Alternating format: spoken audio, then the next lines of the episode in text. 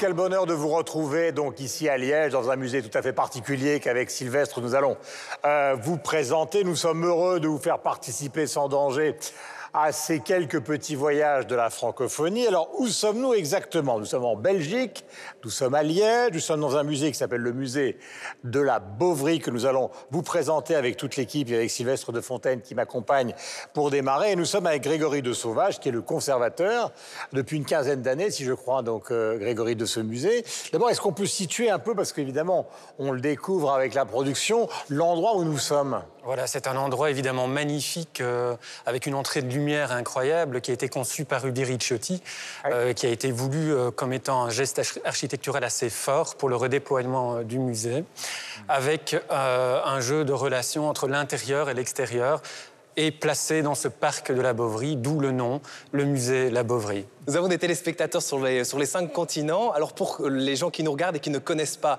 Liège et a fortiori La Beauvrie, comment vous pourriez décrire rapidement ce lieu? Alors, c'est un lieu de culture qui a deux fonctions, vraiment deux grands axes.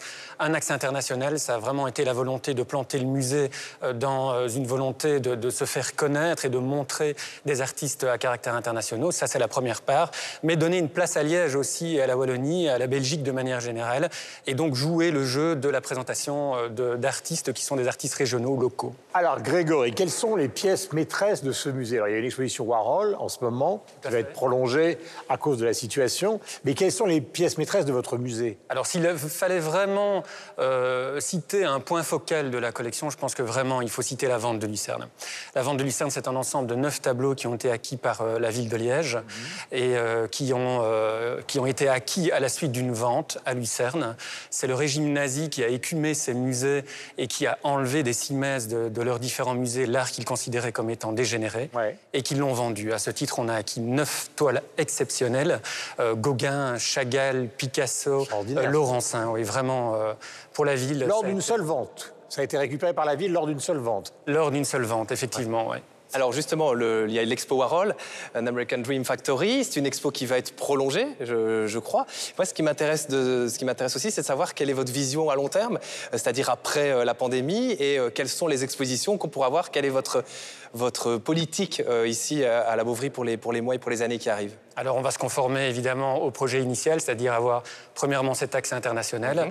avec la signature d'une convention, je pense qu'il faut le citer parce que c'est assez remarquable, euh, sur une durée de cinq ans de collaboration entre le Louvre et euh, la ville de Liège pour l'établissement de différentes et la réalisation de différentes expositions qui vont prendre lieu dans, le musée La Beauvrie, d'une part, et d'autre part euh, la monstration d'artistes belges et plus locaux, avec notamment une exposition sur Maurice Musin, Jean-Paul Ransonnet et Alain Denis. Ça, ce sera pour euh, le printemps euh, qui arrive.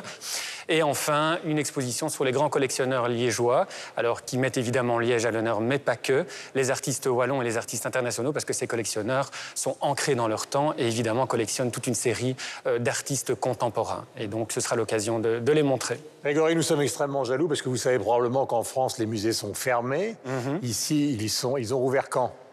Alors ils ont ouvert... Euh, Et sous quelle, sous quelle formule en fait? Euh, Il y a eu des mesures très spécifiques qui ont été mises en place avec un certain nombre de personnes euh, qui peuvent fréquenter les lieux, avec des créneaux horaires, des inscriptions, un sens de visite qui permet aux visiteurs de ne pas trop se croiser. Et donc toutes ces mesures permettent de réouvrir les musées agréablement et surtout utilement parce que je pense qu'en ces temps un peu sombres, les populations ont bien besoin justement de s'aérer l'esprit avec un peu d'art. Nous allons retrouver toute l'équipe de 300 millions de critiques dans un instant pour balayer l'ensemble de l'actualité francophone de la semaine. Ce sera juste après le sommaire. Grégory, merci. Bonne journée à vous. La franco-rondaise Beata Oumoubiei Mérès a sorti un premier roman, Tous tes enfants dispersés, qui vient d'être distingué par l'édition 2020 du prix des cinq continents. Nous en parlons.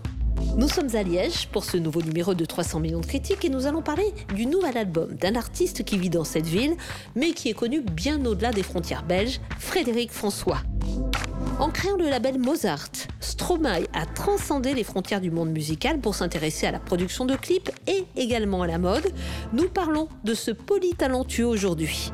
Vous le savez, depuis le début de l'épidémie de Covid-19, nos amis québécois n'ont pas pu nous rejoindre sur ce plateau. Nous avons établi un rituel pour garder le lien.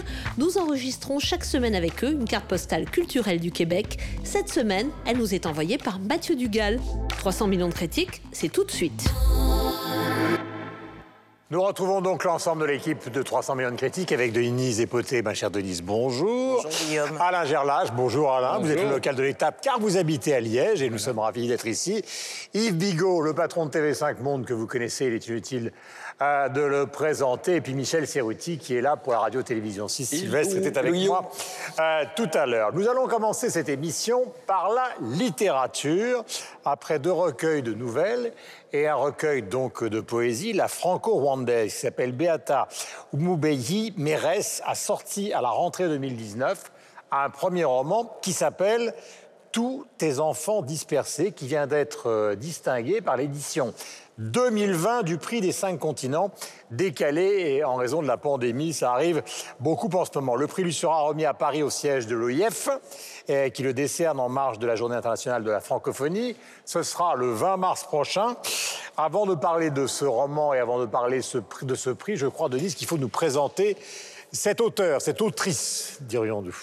Alors, comme vous l'avez rappelé, elle est franco-rwandaise. Mhm. Elle est née au, au Rwanda, à Butare, dans une petite ville euh, au sud du, du Rwanda.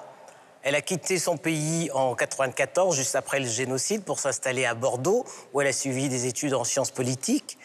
vous, vous le disiez en la présentant, ce n'est pas son premier ouvrage, puisqu'elle a publié déjà un recueil de, de poèmes et, et de nouvelles, avec toujours en toile de fond ce drame qui a déchiré Hutu et Tutsi, euh, le génocide, et qui a fait 800 000 morts.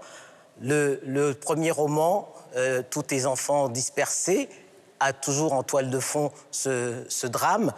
Euh, et elle y raconte avec beau- beaucoup de délicatesse cette déchirure entre les, Rwandais, les, Hutus et les Tutsis, mais surtout ce drame familial où il y a des non-dits entre la mère Immaculata et ses enfants, parce qu'elle leur a toujours tué euh, l'origine de, de ces- de- de leur père.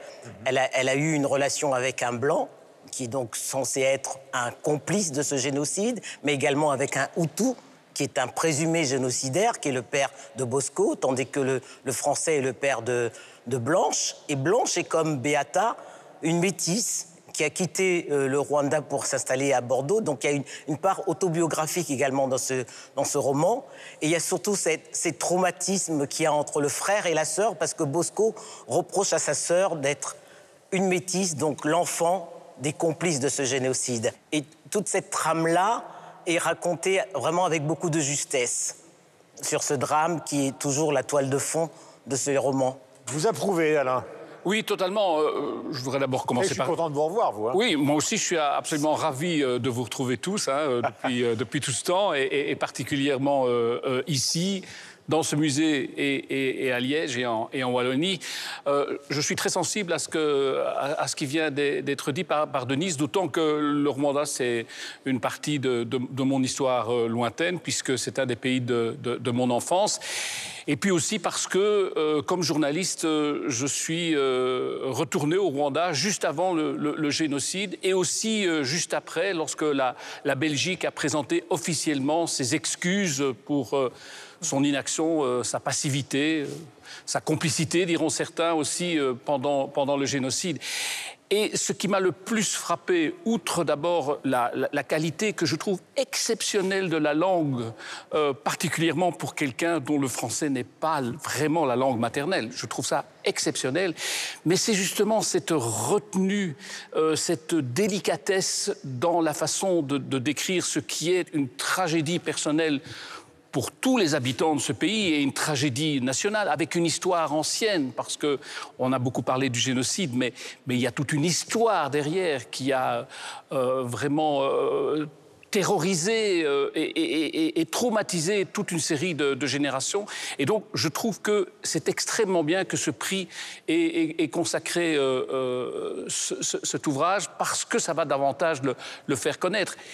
On connaît les prix qui font vendre des livres, mais ici, c'est un, témoignage en faveur euh, euh, d'une autrice, en faveur d'une thématique, et je trouve ça, euh, je trouve ça très bien, personnellement. Yves, le fait qu'il soit récompensé, qu'il soit mis en avant, est effectivement une grande qualité pour un ouvrage dans un contexte qui est quand même très particulier. C'est absolument essentiel, effectivement. C'est euh, comme euh, euh, Denise l'a laissé entendre, c'est un roman choral hein, qui raconte la vie et le point de vue de chacun des nombreux personnages qui constituent cette famille très décomposée, en fait, et qui tente pour les survivants de se recomposer. Il y a évidemment tous les liens très imbriqués entre les Hutus, les Tutsis, les Touaregs, qui est la troisième euh, catégorie, parce que ce ne sont pas des ethnies hein, mhm. euh, différentes, c'est euh, très important.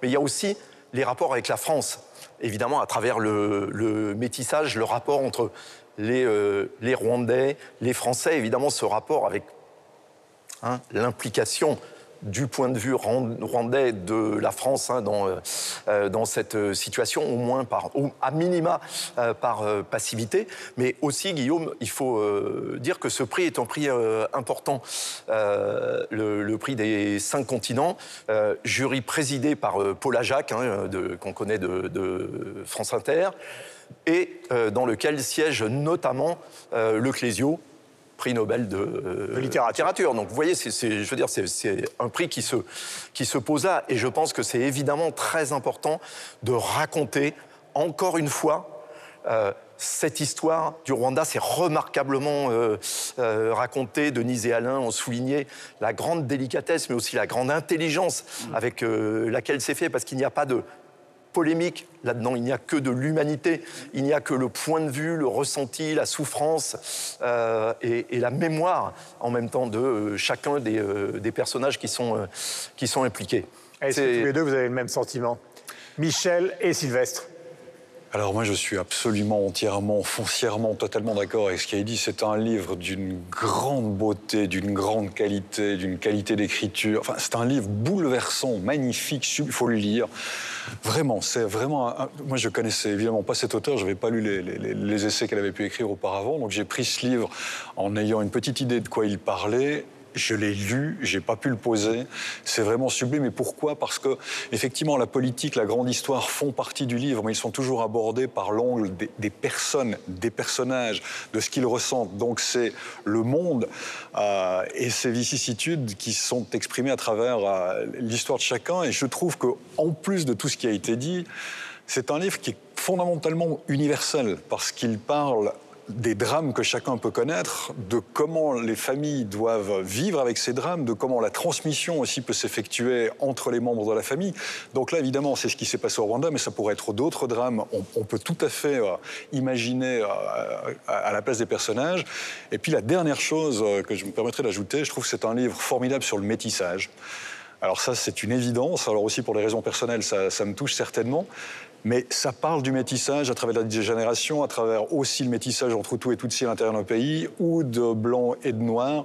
C'est un livre universel, c'est un livre beau, c'est un livre profond, c'est absolument magnifique. Moi, je suis euh, ravi d'avoir découvert et cet auteur et ce bouquin, vraiment, et je vous le conseille, je peux vous le conseiller. Vous qui nous regardez, vous devez vous dire 300 millions de critiques, mais qu'ont-ils à être tous d'accord? Eh bien, de temps en temps, il nous arrive d'être d'accord justement sur des livres, des ouvrages ou des disques, c'est normal euh, de leur donner la place méritée, surtout quand il s'agit pour le grand public, euh, la plupart du temps, dans le cas présent, donc d'une découverte, et ce prix va aider cet ouvrage. Le dernier mot, il est pour vous. Alors, c'est un livre sur la fluidité aussi, la fluidité du concept d'identité, c'est-à-dire qu'il y a euh, identité euh, mêlée, le métissage comme l'a dit Michel, il y a les identités innées, les identités acquises, les identités imposées. Euh, au tout et tout si s'il y a bien une identité imposée et une construction, c'est bien celle-là. Et ce qui est aussi excessivement intéressant, ça c'est au niveau du, du fond, mais c'est la forme.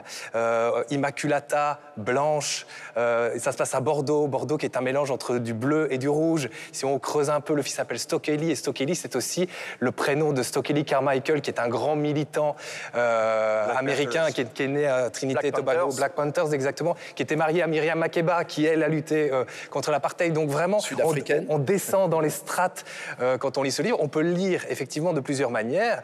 Et on peut le lire aussi de manière multiple. On, peut s'arrêter à l'idée de, de, génocide rwandais, mais quand on descend descend, effectivement, ben, on peut descendre dans les strates et le relire plusieurs fois et y voir plusieurs, plusieurs éléments encore, euh, même au bout de la troisième fois. Absolument. ouais. Et puis pour rajouter encore un truc, Bordeaux, en plus, je pense que Bordeaux n'est pas innocent, parce que Bordeaux était quand même des capitales de la traite, euh, de l'esclavagisme. là, là, là.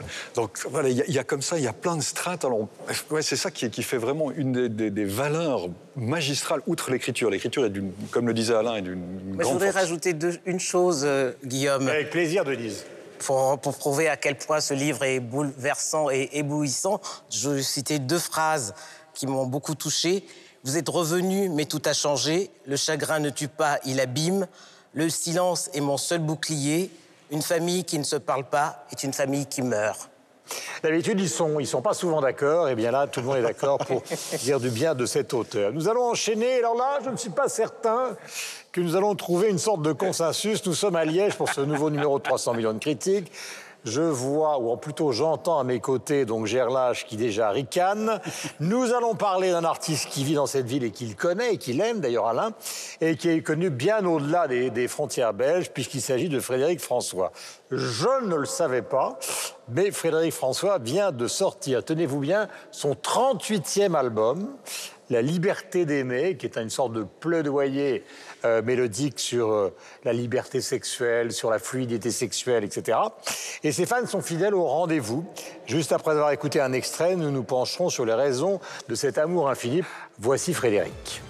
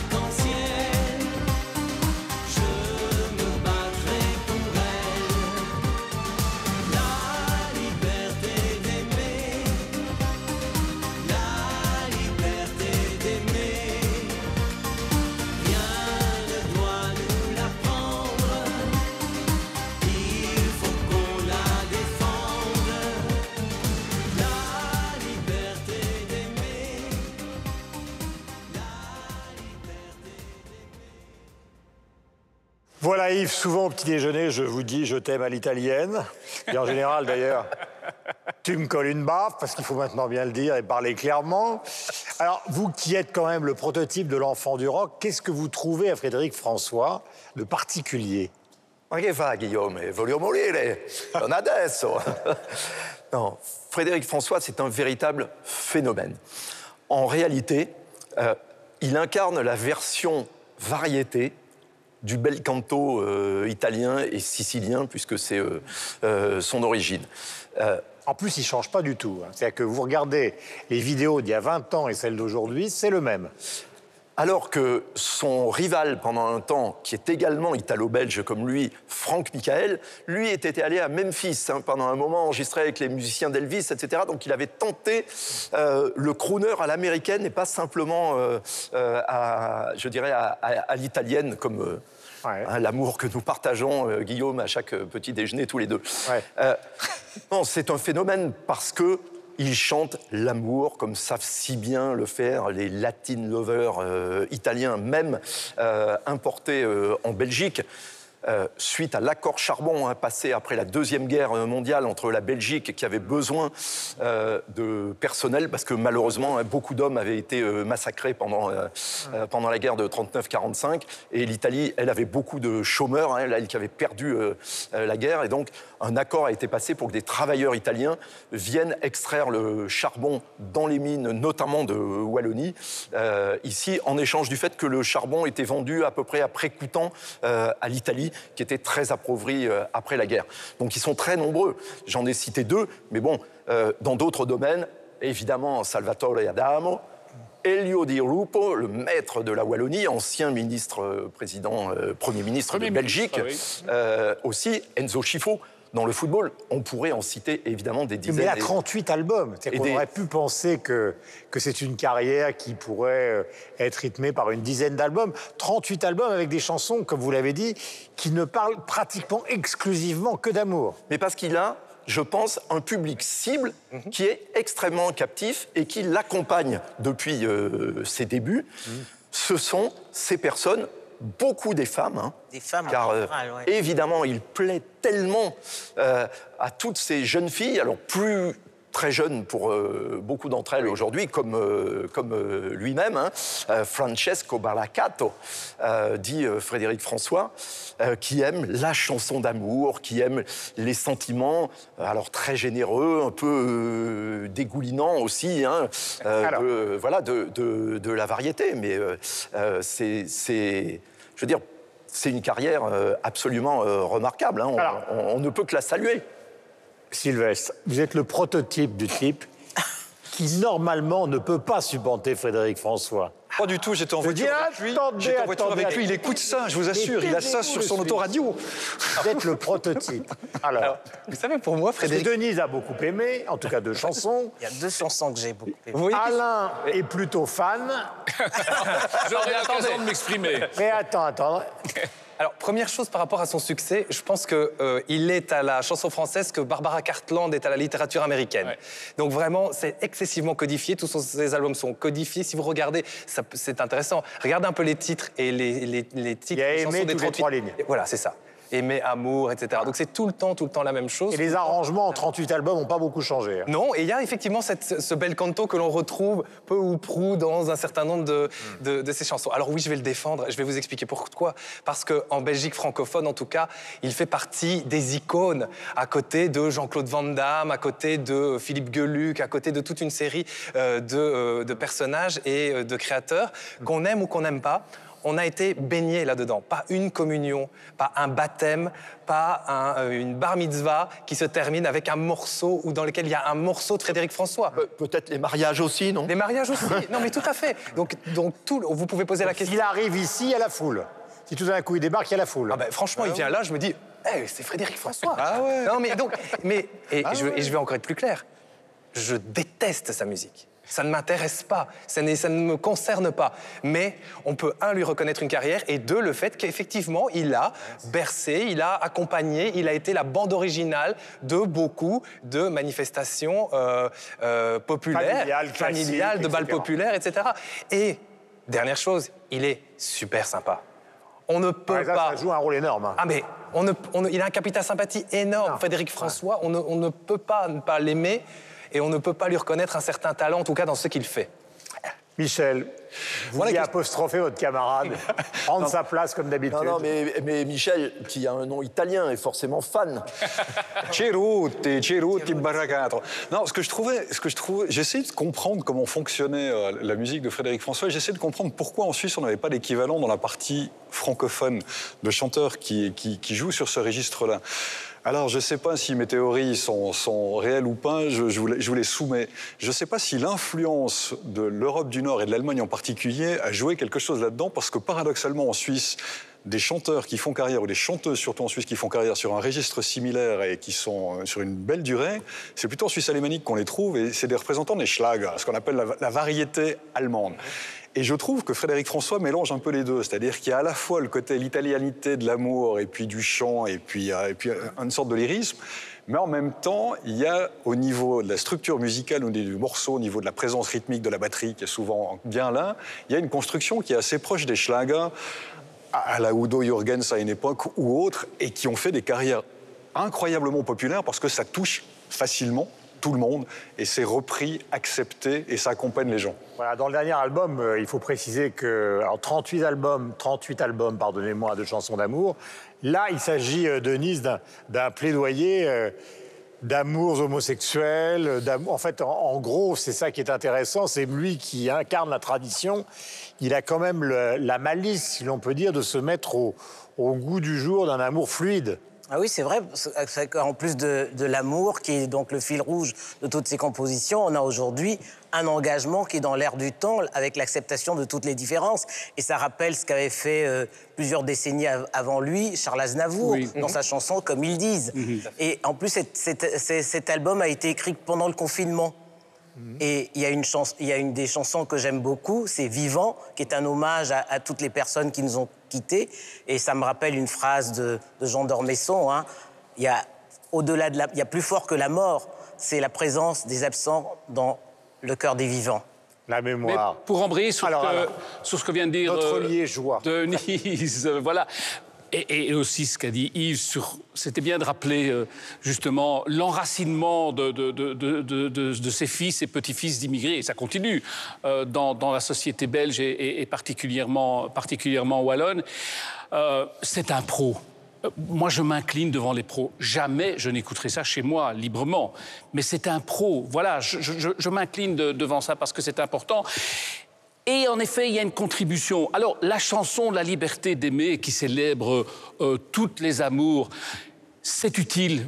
Il y a encore des traces d'homophobie, plus que des traces, euh, euh, euh, notamment en Belgique aussi, même si nous avons été très en avance, par exemple, pour l'autorisation du mariage gay. Il y a eu, il y a quelques années, ici, un drame qui, a- qui a beaucoup frappé l'opinion, où un, où un jeune gay a été vraiment euh, massacré, ce qui a donné après euh, la naissance d'une fondation euh, qui, continue à, soutenir sa mémoire et à lutter contre l'homophobie. Et je trouve que c'est bien que quelqu'un comme Frédéric François, avec son public, aborde cette question. Je pense que c'est tout aussi utile que des campagnes ou, des invectives sur, Twitter et les réseaux sociaux à, propos de l'homosexualité, même si évidemment, et d'ailleurs j'avais aussi pensé à, à cette chanson de Charles Aznavour, Bon, la chanson, il aurait pu la faire, franchement, il y a 20 ou 30 ans. Mais peu importe, il le fait. Ben oui, c'est vrai, franchement, elle n'est pas révolutionnaire.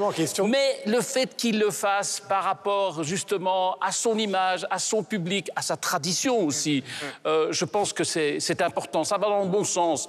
On a besoin de choses qui ne sont peut-être pas les plus idéologiques, euh, euh, les, les- les plus pointues. euh, euh, mais, mais- mais qui font du bien. Et, et ça va dans le bon sens, c'est l'essentiel. Euh, Je voudrais quand même que vous nous disiez un mot, euh, puisque vous êtes un peu le Mhm. local de l'étape, sur Liège, parce Oui. que nous sommes là avec toute l'équipe, hein, nous nous sommes déplacés.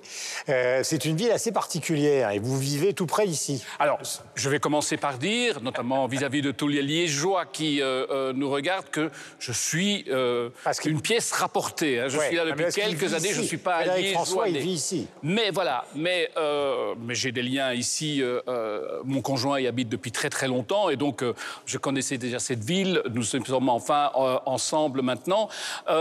C'est une ville qui est avec Charleroi, l'autre grande ville de Wallonie. Voilà, Wallonie, c'est pas très grand, hein, c'est 3 millions millions et demi d'habitants. Il y a un aspect économique très fort, avec évidemment l'héritage du passé, comme euh, euh, il y a fait Non, puis il y a un opéra, il y a un musée. Voilà. Mais maintenant, c'est vraiment une capitale économique et c'est aussi une capitale culturelle. C'est la seule ville où il y a euh, à la fois euh, un grand théâtre, il y en a d'autres aussi, un opéra et euh, un orchestre euh, philharmonique avec, a- avec une salle euh, de renom. Et puis aussi, euh, comme on le voit ici, euh, euh, de nombreux musées et un véritable dynamisme culturel. Bon. Liège est un peu comme ces villes comme Bilbao ou d'autres où on a décidé de réinvestir dans la culture pour sortir du, du marasme économique et social Et consécutif à, à la fin des charbonnages, de l'industrie lourde, etc. Dernière question, mon cher Yves, puisque je t'aime à l'italienne. Est-ce que vous pensez qu'il existe un jeune qui écoute Frédéric François ou une jeune fille? Ses enfants ou ses petits-enfants? Petits enfants, oui. Non, mais oui, bien sûr, Guillaume. Ah mais je plaisante, hein. j'ai j'ai l'air- j'ai l'air du méprisant. Mais Non, pas non, du mais- tout, j'adore les pizzas. Non, mais. Et la squadra azzurra. mais Mais attends, on a le droit d'aimer l'Italie. Moi, quand je vois Frédéric François, je- pardonne-moi, hein, je pense à l'Italie, moi, quand je vois Frédéric oui, mais y a François. pas de souci. Non, mais bien sûr, il y a toujours dans les jeunes générations, alors des jeunes filles surtout, mais on n'interdit pas aux garçons aussi, qui aiment la chanson d'amour la plus euh, traditionnelle, la variété euh, sirupeuse, les beaux slows euh, qu'on peut danser. Il y a plus grand monde hein, qui fait des slows de nos jours. Et donc, oui, c'est vrai que je pense que la moyenne d'âge du public de Frédéric François, ça doit peut-être commencer. hein. Ça, commence par sarcastique, c'était une plaisanterie. non, ça doit peut-être commencer par 70, Hmm. mais il y a aussi des jeunes qui aiment euh, Frédéric François. Sylvestre. Mais moi, je pense à. Vous vous souvenez de euh, Pascal Sevran? Eh bien, et il passait souvent chez Pascal Sevran. euh, et Pascal Sevran, je pense qu'à l'époque, il, avait- il y avait quand même pas mal de jeunes qui regardaient euh, Pascal Sevran. Et on voyait notamment des jeunes qui perpétuaient euh, cette chanson française. Donc je pense que oui, on le voit moins. Enfin, moi, j'en côtoie pas beaucoup, des gens qui écoutent Frédéric François. Mais je pense qu'effectivement, il doit y avoir cette subsistance-là, comme il y a des gens qui écoutent encore. Il y a des radios qui sont consacrées à ça, hein, comme Nostalgie. Qui, Oui, qui par exemple, je pense que à un Nostalgie répertoire programme, programme effectivement, Nostalgie Belgique programme encore du Frédéric François, oui, effectivement. Voilà, l'album s'appelle La liberté d'aimer, il est signé Frédéric François. Nous allons enchaîner sur la carte postale culturelle du Québec. Vous savez, depuis le début de cette épidémie de Covid-19, nos amis québécois n'ont pas pu nous rejoindre sur ce plateau. Nous avons établi un rituel pour garder le lien. Euh, Nous enregistrons chaque semaine avec eux une carte postale culturelle, donc qui vient du Québec. Et cette semaine, elle nous est envoyée par l'excellent Mathieu Dugal, c'est Isabelle, Isabelle Siri, notre productrice, qui l'a réceptionnée pour nous. Et c'est avec grand plaisir, effectivement, que je reçois cette carte postale culturelle du Québec, euh, où nous avons le grand plaisir de retrouver Mathieu Dugal. Mathieu, bonjour.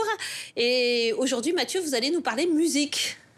Oui, absolument. J'aimerais vous faire découvrir euh, un duo gaspésien euh, qui s'appelle Dans le Shed. Shed, qui est un mot qui veut dire dans le cabanon, dans la, grange, donc qui accuse véritablement ses, racines folk, ses racines americana. Alors, la Gaspésie, c'est une région qui se trouve à l'est euh, du Québec, qui est une région absolument sublime, avec des paysages fantastiques. Est-ce que euh, cette région a une influence sur leur musique? Absolument. En fait, le titre de l'album s'intitule Vallée embrumée. Euh, ça fait référence justement à ces, euh, grandes vallées qu'on connaît euh, dans cette magnifique région du Québec, mais aussi évidemment aux racines folk, aux racines americana, qui sont celles de ce duo-là, qui est actif depuis plusieurs années. Ils en sont à leur troisième album, Éric Dion et André Lavergue, un album dont l'enregistrement a dû être déplacé à Québec, cela dit, parce que pour des raisons d'espace en temps de pandémie, on, ne pouvait pas se réunir euh, dans le studio d'un des deux membres du euh, groupe. Et donc, euh, un album qui est... vraiment en, phase avec, euh, avec l'histoire du genre, parce qu'on se souvient qu'en 1965, un certain Bob Dylan, euh, Bring It It All Back Home, euh, dans cet album mythique hein, de, de- Bob Dylan, on a, il avait séparé son album en deux parties, une partie folk et une partie un peu plus, justement, rock. Et donc, c'est ce que nous propose dans le shed avec cet album-là. Donc, on a vraiment une partie, la face A de l'album, parce qu'il sera disponible bientôt euh, en vinyle, euh, qui est résolument indie folk. Et on a une face B qui, elle, euh, explore les racines, justement, davantage americana du duo. Ce qui est intéressant, ce qui, ce qui lie la sauce de cet album-là, c'est le, ré- le réalisateur Benoît Pinette, qu'on connaît mieux ici sous le nom de Tire le Coyote, qui est vraiment de nos très grands musiciens folk et aussi euh, poète. Donc, quelqu'un qui a su comprendre euh, les, influences du euh, duo euh, dans le shed pour vraiment donner à cet album-là, je dirais, une facture qui est extrêmement euh, bien faite. On a les paroles qui sont très en avant. C'est un album qui, s'écoute, dont les paroles sonnent, mais en même temps, euh, les slides de guitare, euh, les, guitares folk sont, également euh, bien, bien, en, bien, en vue. Et donc, ce qui donne à, cet album-là un- une, une couleur qui est très gaspésienne, mais qui s'inscrit donc dans une grande tradition nord-américaine. Franchement, une des belles découvertes de cette année 2021, le duo dans le shed avec euh, cet album Vallée embrumée. Eh bien, écoutez, c'est avec grand plaisir que nous allons nous pencher sur l'écoute de cet album et euh, vivre comme ça, euh, par musique interposée, un petit bout de Gaspésie, un petit bout du Québec. Et je vous dis à la semaine prochaine, Mathieu. Absolument. À bientôt. Le dernier sujet, 300 millions de critiques, la mode, mais pas simplement la mode. Vous savez que la francophonie, et pas seulement d'ailleurs la francophonie, est tombée en amour pour Stromae, ce jeune Belge d'origine rwandaise, pour des raisons qui restent un petit peu mystérieuses, mais on en parlera peut-être tout à l'heure, a bâti une carrière fantastique, puis tout d'un coup a pris du recul. Et très vite, parce que c'est un recul assez particulier. Il a créé un label qui s'appelle Mossaer, dans lequel il a transcendé les frontières euh, du monde musical pour s'intéresser à la production de clips et également à la mode. Je vous propose de, de regarder quelques images d'un défilé et nous parlerons de ce personnage euh, que mademoiselle Siri qualifie de polytalentueux. Faire machine arrière, d'ailleurs pourquoi les barrières devraient-elles toujours être dépassées? Pourquoi j'ai peur d'être dépassé Par qui et par quoi, je ne sais pas, mais ce que je sais, c'est que si j'ai peur, c'est que je suis pas le dernier, comme s'il y avait qu'une arrivée, qu'un seul endroit, qu'une seule route où on devrait aller. Ça m'étonnerait, tout ce que je sais, c'est que je sais pas. Et j'y vais pas à pas, ouais, pas à pas, ouais, pas à pas et j'y vais pas à pas. Sylvestre, il n'est pas tout seul dans cette aventure. Non, Mozart, c'est une, agence artistique pluridisciplinaire dans laquelle il y a trois personnes.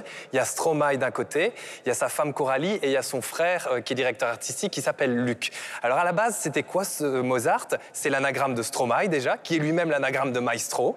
Et Stromae décide au début de sa carrière euh, d'avoir un contrôle total sur ce qu'il fait. Et donc, euh, il crée un label de musique à l'époque qui s'appelle Mozart et qui lui permet de sortir sa musique et d'être distribué par, par quelqu'un d'autre. Et puis très rapidement, euh, cette agence développe les clips de Stromae. Et puis euh, arrivent les produits dérivés, mais qui n'en sont pas vraiment, c'est-à-dire la mode, les chaussettes, les polos.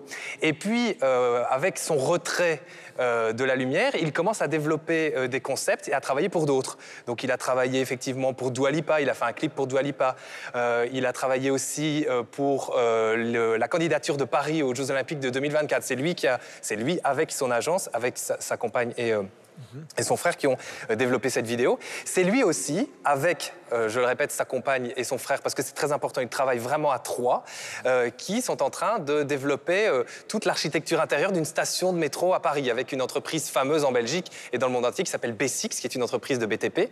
Et ils se sont associés pour créer tout un environnement. Donc c'est vraiment au départ quelque chose qui était très musical et qui a ouvert le champ et le champ des possibles et s'attaque maintenant à beaucoup plus qu'à la musique. Alors, je jouais le béotien, mais est-ce que vous avez, vous, euh, par exemple, les Belges, Alain et toi, Sylvestre, une explication maintenant définitive sur les raisons pour lesquelles, d'une certaine manière, il a abandonné le Star System? Enfin, il est, ça reste une énorme Je pense qu'il avait, envie de faire, il avait envie de faire autre chose. C'est la raison pour laquelle il s'est associé à son frère et à sa compagne pour vraiment faire autre chose. Autre chose pour lui, euh, donc je pense à la mode par exemple, mais autre chose aussi pour les autres. Je pense qu'il avait besoin de se régénérer euh, au-delà du fait qu'il avait fait 170 concerts, 170 concerts euh, et qu'il avait et qu'il s'était excessivement fatigué durant sa tournée. Ça c'est un élément évidemment, mais il avait besoin de se régénérer. Ce qu'il arrive à faire parfaitement bien. La preuve c'est qu'il parle de plus en plus de sortir un nouvel album. Ça veut dire que ben, il a fait du chemin et que en travaillant pour les autres, ben, il s'est dit ben, je pourrais aussi maintenant revenir aux affaires moi-même. Donc je pense qu'il en avait vraiment besoin, oui. Moi, ce qui me frappe, c'est que c'est vraiment quelqu'un qui est totalement dans l'air du temps. Hein. Je, me souviens que lors d'une des premières émissions, j'avais eu l'occasion de, parler de Stroma et de montrer comment c'était le, produit d'une nouvelle façon de, faire et de distribuer de la musique.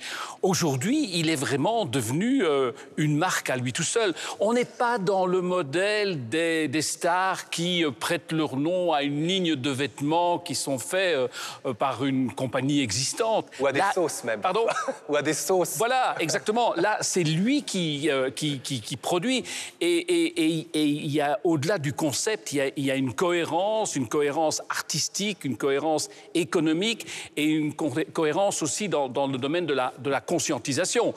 On peut peut-être même trouver que c'est parfois un peu euh, euh, surfer sur l'air du temps. Moi, ça m'a frappé en tout cas qu'on peut, on peut euh, cocher toutes les cases. Hein. Les vêtements sont unisexes, ils sont produits exclusivement en Europe, en quantité limitée, aucune manière non biologique ou, ou non recyclée, y compris les étiquettes et les emballages. Donc, je ne veux pas dire politiquement correct, mais enfin, on voit bien qu'on est dans, dans, l'air du temps. C'est quelqu'un qui le sent parfaitement, mais pas seulement euh, d'une manière théorique, mais qui fait évoluer mhm. les métiers, qui fait évoluer la façon d'être artiste, la façon de s'exprimer, la façon d'entreprendre. Euh, cette réconciliation, par exemple, entre art et entreprise, c'est quelque chose qui est, je crois, particulièrement dans l'air du temps aussi, et je trouve qu'il le réussit parfaitement. Je pense qu'Yves l'avait dit un jour, c'est Yves qui l'avait dit, il me semble que Claude François était aussi un peu comme ça. qu'il avait les prémices chez lui de cette, euh, ce mélange entre entrepreneuriat et, et- et œuvre artistique. Bien sûr, et puis il vient aussi, Stromae, du monde du rap. Or, Jay-Z, Kanye, etc., ce sont des entrepreneurs. Hein, ils, ils montent des euh, sociétés, ils investissent. Il y en a même un qui veut se présenter euh, à la présidence des États-Unis, c'est vous dire qu'il n'y a pas de, il n'y a pas de pas limite. et puis, euh, c'est dans le domaine de l'art, on appelle ça un multiste. En fait, hein, euh, c'est euh, euh, divers. Après, en tant qu'artiste, juste je voudrais dire deux choses. Un, c'est que pour moi, si on ne doit re- retenir qu'un artiste et qu'un album de toute la décennie euh, 2010 dans le monde francophone, c'est le deuxième album de Stromae.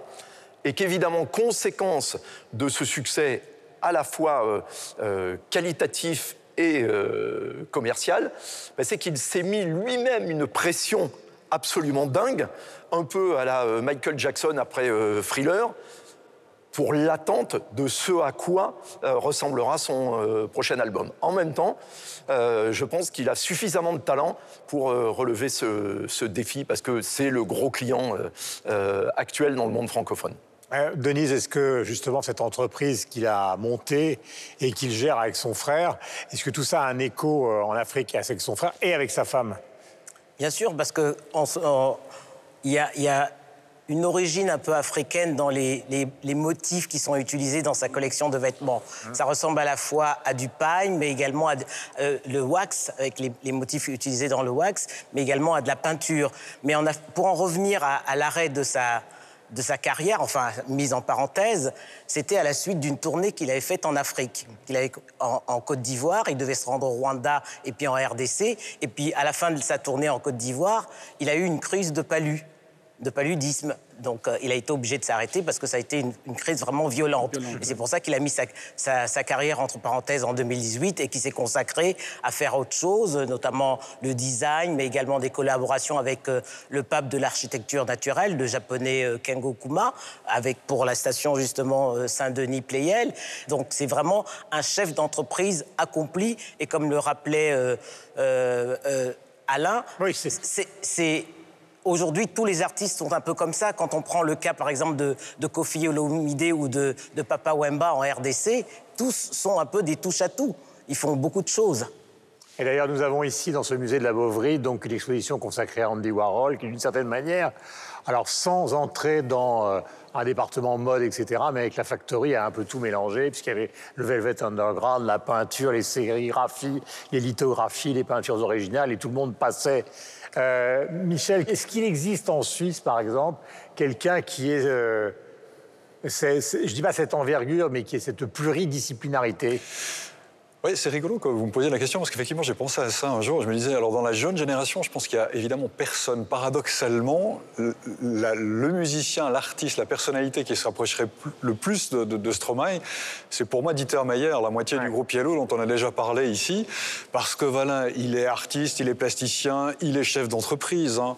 Il a plusieurs restaurants, il a participé à la confection euh, d'écharpes. Alors c'était de la mode, mais c'était pas juste mettre son nom. hein. C'est lui qui dessinait euh, une, une partie euh, de- des habits.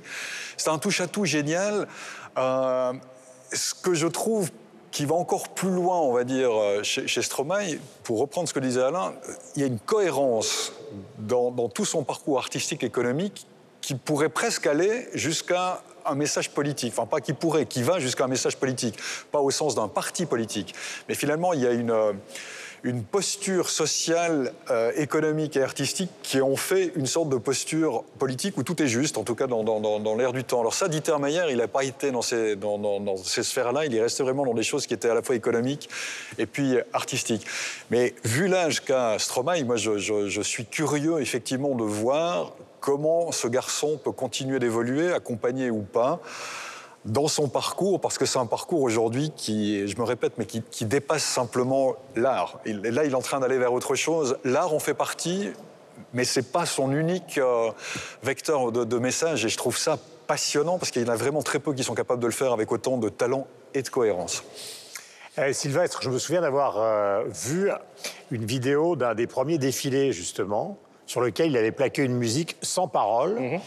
et qui elle-même, c'était tellement talentueux, alors qu'il n'y avait pas sa voix, il n'y avait pas les chorégraphies, il n'y avait pas les musiciens, etc., qu'on avait l'impression que le talent était totalement intact, même s'il se mettait euh, lé- légèrement en retrait, quoi. C'est totalement ça. C'est aussi frappant dans la vidéo de candidature de euh, Paris 2024. On regarde et on se dit, il y a quel... tiens, il y a quelque chose, ça me fait penser à, ou c'est... Et en fait, c'est, le, le- à mon sens, le- le- les caractéristiques d'un grand artiste. C'est-à-dire qu'il y a une espèce de, de touche comme ça que l'on voit, même quand il est très en retrait, on se dit, ça c'est lui, ça c'est lui qui est capable de faire ça. Et quand on regarde cette vidéo, c'est vraiment frappant. Ce n'est pas n'importe quelle vidéo de candidature. Des vidéos de candidature, il y en a plein. Ce sont des commandes hein, euh, que, les, que les villes passent euh, à des réalisateurs parfois, parfois célèbres. Mais là, c'est vraiment, il y a une espèce d'âme qu'on trouve. Comme dans, effectivement, dans ce morceau dont vous, dont vous parliez, il y a une âme. Et c'est ça qui est très très fort chez Stromae. Il a beau ne pas être là, d'être en retrait, rapide. être avec sa femme, son, son frère, être en... Il est toujours là. Et ça, c'est fabuleux parce que quand il va revenir dans la lumière, je crois que ça va exploser. Oui, il ça aura va être le toujours feu été là. d'artifice. Il aura toujours été Et là. il aura toujours été là. Nous allons passer aux réseaux sociaux, les comptes que vous recommandez, que vous avez envie que les téléspectateurs de TV5 Monde et de 300 millions de critiques puissent suivre. Je vais commencer avec vous, Michel. Alors, cette semaine, moi, je vous propose d'aller sur le site internet euh, du, du festival Antigel, c'est antigel.ch, ou sur le compte Instagram. Ils sont très, très présents. Pourquoi? Parce qu'évidemment, comme beaucoup de manifestations, elle a été annulée. Mais il y a un certain nombre de soirées euh, de clubbing qui, elles, ont été maintenues et que vous pourrez suivre en streaming, c'est gratuit, c'est une façon de participer à faire la fête et aller au festival en restant chez soi. Antigel.ch. Une association liégeoise qui s'appelle Sprecanart, qui est une, une association qui œuvre pour le développement, la production et la promotion du street art et euh, du graffiti.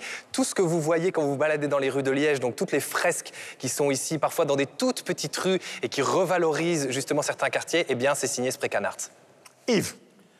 Alors, cher Guillaume, Oui. comme vous n'aimez pas les séries et que vous n'aimez pas euh, le Lupin euh, de Netflix en particulier, je vous propose, et je propose à tous ceux qui euh, nous regardent, d'aller sur la bibliothèque numérique gratuite et téléchargeable de TV5 Monde, où vous pourrez lire et télécharger sept des aventures originales d'Arsène Lupin par Maurice Leblanc. Denise. Alors moi, je vous propose de suivre le compte Instagram de Didi Stone Olomide. Comme son patronyme l'indique, c'est la fille de Kofi Olomide, sapeur devant les grands sapeurs, devant l'éternel. Comme son père, c'est une sapeuse, c'est une influenceuse. Elle est l'égérée d'une grande marque de cosmétiques français. Et puis, elle est en plus euh, étudiante dans, euh, dans le design de la mode.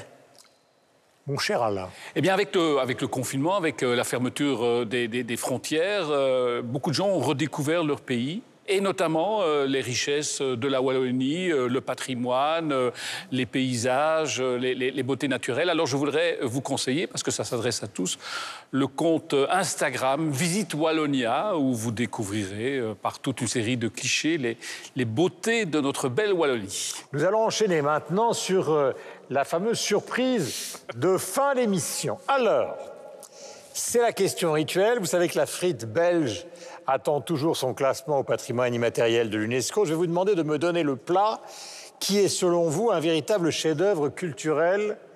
Je sais, Michel, que vous adorez la bouffe, donc on va commencer par vous. Mais non, je vais vous surprendre. Alors, c'est une autre partie de ma vie dont je vais vous parler aujourd'hui. C'est pas la fondue suisse, c'est le Cameroun. Euh, voilà, qui fait un peu partie de mon existence. Et il y a un plat au Cameroun, Denise, mes témoins, ça s'appelle le ndolé. C'est fait avec une feuille euh, de ndolé. C'est une plante comme ça qui est un peu amère. Il faut la bouillir plusieurs fois. Sauce aux arachides, du manioc, du plantain. C'est un délice, le ndolé. Sylvestre. Alors, c'est pas un plat stricto sensu, mais vous avez parlé de frites, alors je vais vous parler de la sauce andalouse, qui est euh, la sauce la plus vendue euh, en Belgique, en tout cas dans les friteries. J'ai fait mon petit. Je suis allé voir un peu mes. Un petit benchmark. les- voilà, les frites, les, les frites de moi. C'est une sauce sur deux qu'on met sur les frites, c'est de la sauce andalouse. Alors, elle n'est absolument pas andalouse, elle est belge. C'est une mayonnaise relevée et tomatée. Et franchement, il faut la goûter. Et si vous voulez mettre quelque chose sur vos frites, ne mettez pas de mayonnaise, mettez plutôt de la sauce andalouse. Alors, je crois savoir pourquoi on lui donne un nom espagnol. Dites-moi. Ben, la frite est jaune, la sauce est rouge, c'est les couleurs du drapeau espagnol. Yves.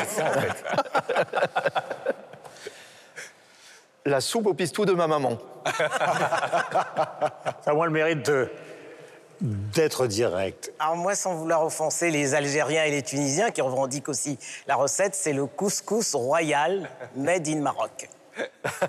Alors, la... Avec raisin, donc. Avec raisin. Avec Ah raisin. oui, évidemment. Bien sûr.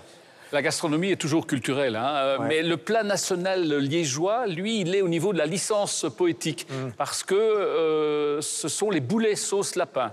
Alors, euh, J'en ai mangé hier soir. Voilà, je sais bien, je sais bien. je Michel sais bien. aussi. Voilà, donc vous confirmez déjà. Mais même au niveau, euh, au niveau de la licence poétique, d'abord boulet. Ce ne sont pas des boulets, ce sont des boulettes.